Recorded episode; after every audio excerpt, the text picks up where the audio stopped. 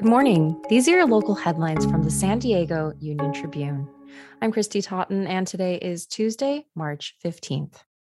For the first time since the pandemic began, students and staff at many San Diego County schools were allowed to go without masks indoors on Monday. California lifted its indoor mask mandate for schools on Saturday.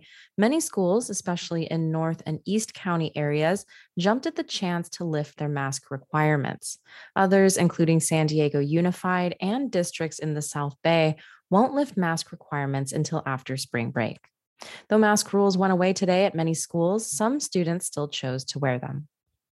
The two largest law enforcement agencies in San Diego County are losing officers and deputies faster than they can hire them, which police leaders say could negatively impact public safety. Since July, the San Diego Police Department has lost about 19 officers a month, compared with 13 per month in previous fiscal years. Law enforcement leaders say staffing shortages can have short term and long term impacts on public safety. It may take officers and deputies longer to respond to emergency calls, and some minor incidents might not get responses at all.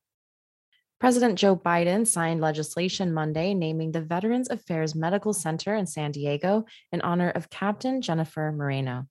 Moreno was an Army nurse killed in 2013 during a special operations raid in Afghanistan.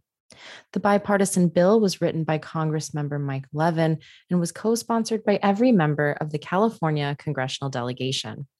It changes the name of the medical center to Jennifer Moreno Department of Veterans Affairs Medical Center. You can find more news online at san diego uniontribune.com. Thanks for listening.